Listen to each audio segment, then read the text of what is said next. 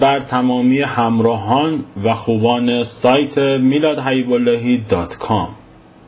تمامی کسایی که می‌خوان بازاریابی شبکه کار کنن یا در طول زندگیشون دست به یک اقدام می‌زنن می‌خواهند موفق باشن. اما نمی‌دونن چگونه. گاهی هم می‌دونن که چگونه می‌توان موفق بود اما نمی‌تونن به اون چی که می‌دونن جامعه عمل بپوشونن.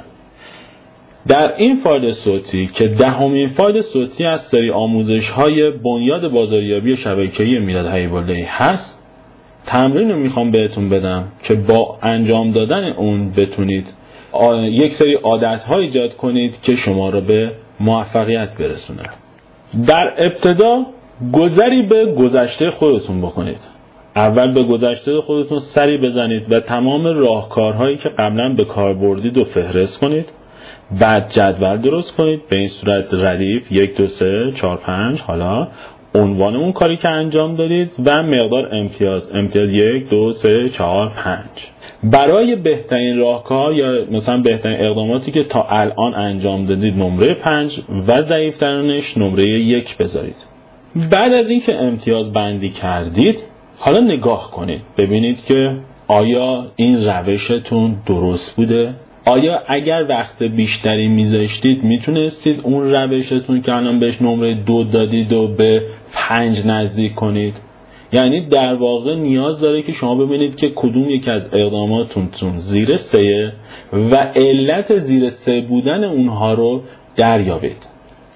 به طور مثال شما میایین اعلام کردید که من می‌خواستم که فروشم رو برسونم به 500 امتیاز در ماه.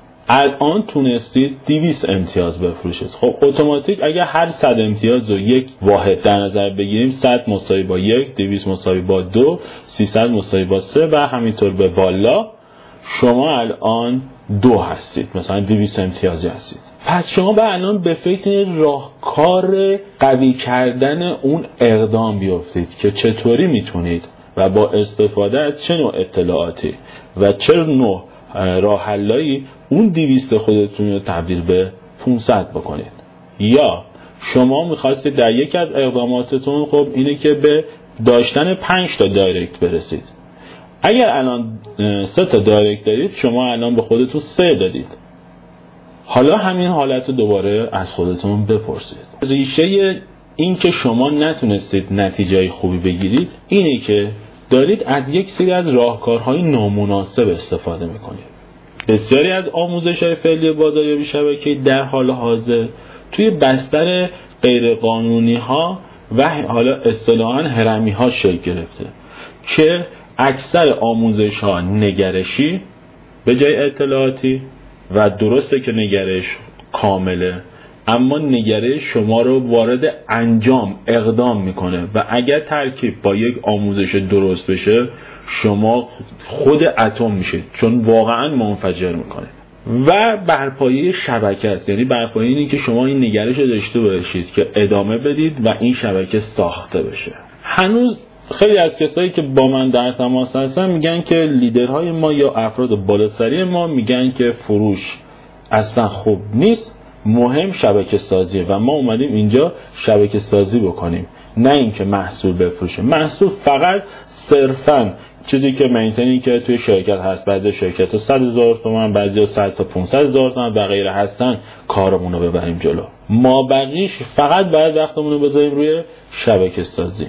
در واقع این حالت ها همون حالت های نگرش قبلیه. برای ریتم الان بازاریابی شبکه‌ای که داره به حد استانداردهای خودش در سطح دنیا نزدیک میشه مناسب نیست. شما اگر دعوت مصاحبه و مصاحبه جان میلتون فاک با آی تیمسلز رو خونده باشید اونجا سرگذشت یه خانم دکتری رو داره توضیح میده آقای تیمسلز که میگه که این خانم دکتر با اول اوکیش کردن که بفروشه نسبت محصولات احساس داشته باشه بتونه یعنی در واقع فیلتر فاند بکنه که من استفاده کردم به این نتیجه رسیدم. تا هم استفاده بکنی به این نتیجه می‌رسی. بعد بهش اجازه شبکه سازی دادن نه اینکه هنوز محصول طرف نیومده هنوز محصول استفاده نکرده هنوز هیچ حسی نداره وارد شبکه سازی میشه. و اینجاست که ایمانش توی صحبتش فقط در حالتی می‌تونه کمکش بکنه که نگرش به موفقیتش تو ذهنش شکل گرفته باشه. پس در قسمت اول تمرین ها گذری به گذشته و ترسیم جدول امتیازدهیه قسمت بعدی فکری درباره اهداف گذشته است. باز هم به عقب برگردید و این بار نه به راهکار نه و یا نرسیدن. بلکه به هدفهاتون فکر کنید و اونا رو بسنجید ببینید که آیا اهداف درستی داشتید یا خیر. دوستی اومده بود به من گفته بود که من به هدفم نرسیدم و بسیار دلسرد شدم. خب طبیعیه. هر کسی که به یه هدفی نرسه دلسرد میشه. ازش پرسیدم که هدف گذاری تو چجوری انجام دادی؟ بچه توانی هدف گذاری انجام دادی؟ توانش صرفا خواستنی بود. نه حالتی که برپای اجرا کردنی باشه. ایشون در نظر داشت که مثال چند ماه گذشته به یک درآمد سه میلیون تومانی برسه. اما نحوه اجراش متناسب با اون هدفش نبود. و اینجاست که ذهن شما رو بازنده ترسیم می‌کنه. یعنی شما به اون زمان می‌رسید و چون نتیجه دلخواه نگرفتید حس بازنده بودن به دست میارید در حالی که اگر منطقی به این قضیه نگاه بکنید می‌بینید که شما چه کاری برای اون هدفتون در راستای اون هدفتون درست انجام دادید.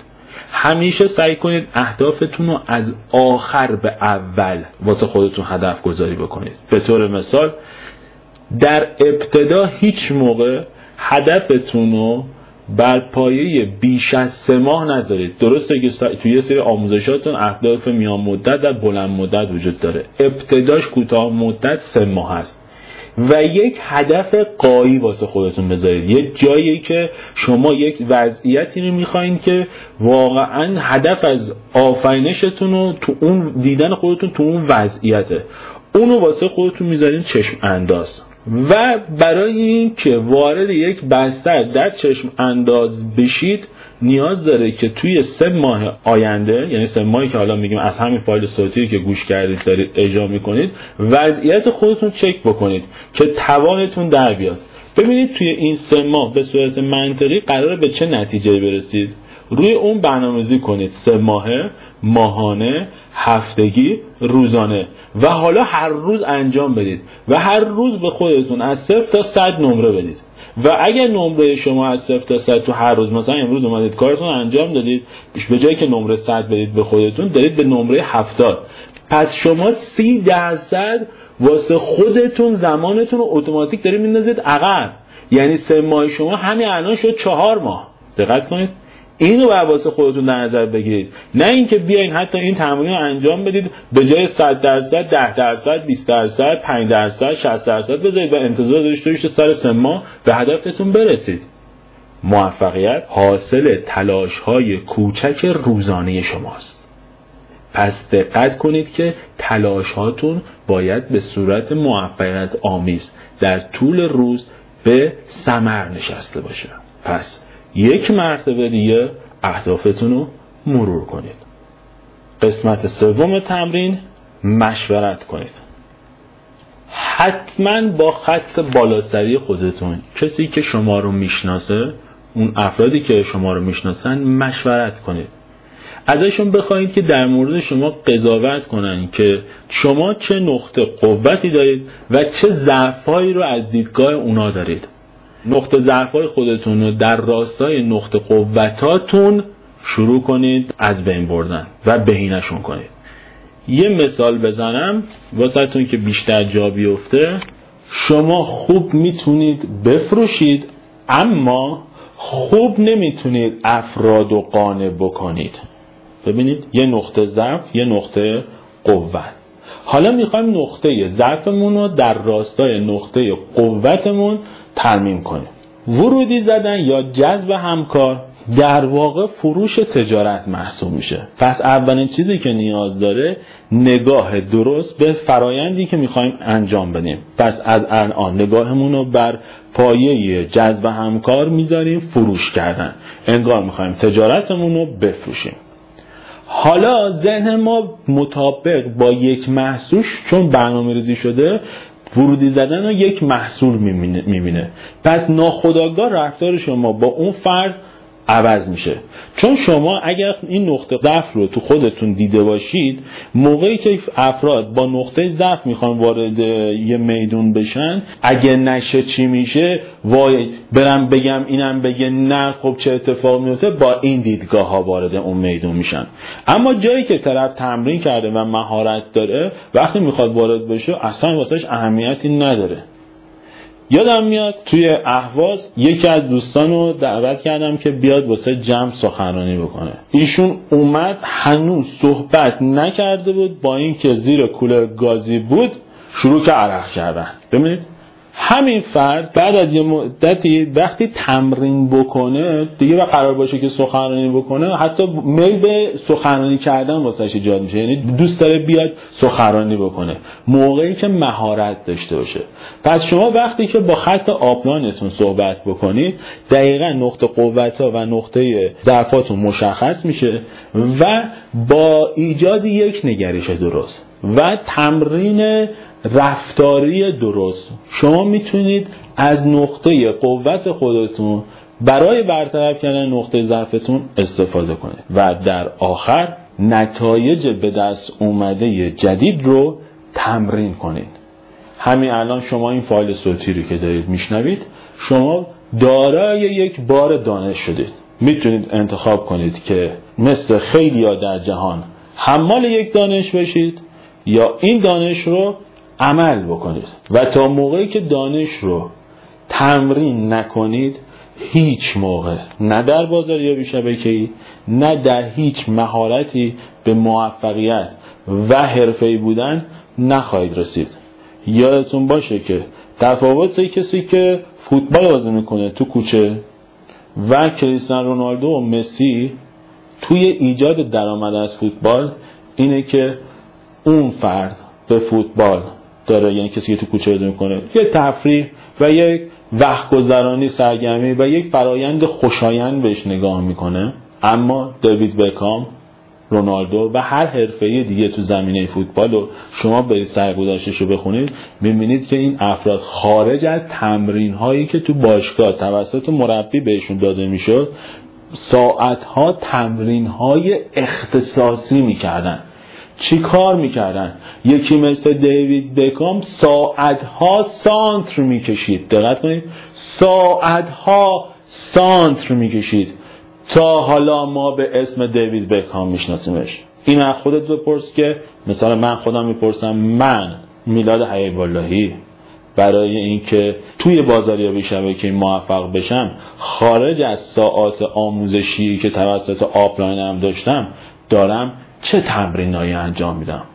یا اینکه مثل نگاه هم به بازاریابی شبکه‌ای نگاه مدرسه‌ای و منتظر زنگ آخرم که فقط از سر کلاس یا سر جلسه خارج بشم و احساس آزادی بکنم. هر موقع بودن در لحظات بازاریابی شبکه‌ای برای شما لذت بخشترین لحظات زندگی شد اون موقع است که شما آماده این هستید که موفق بشید.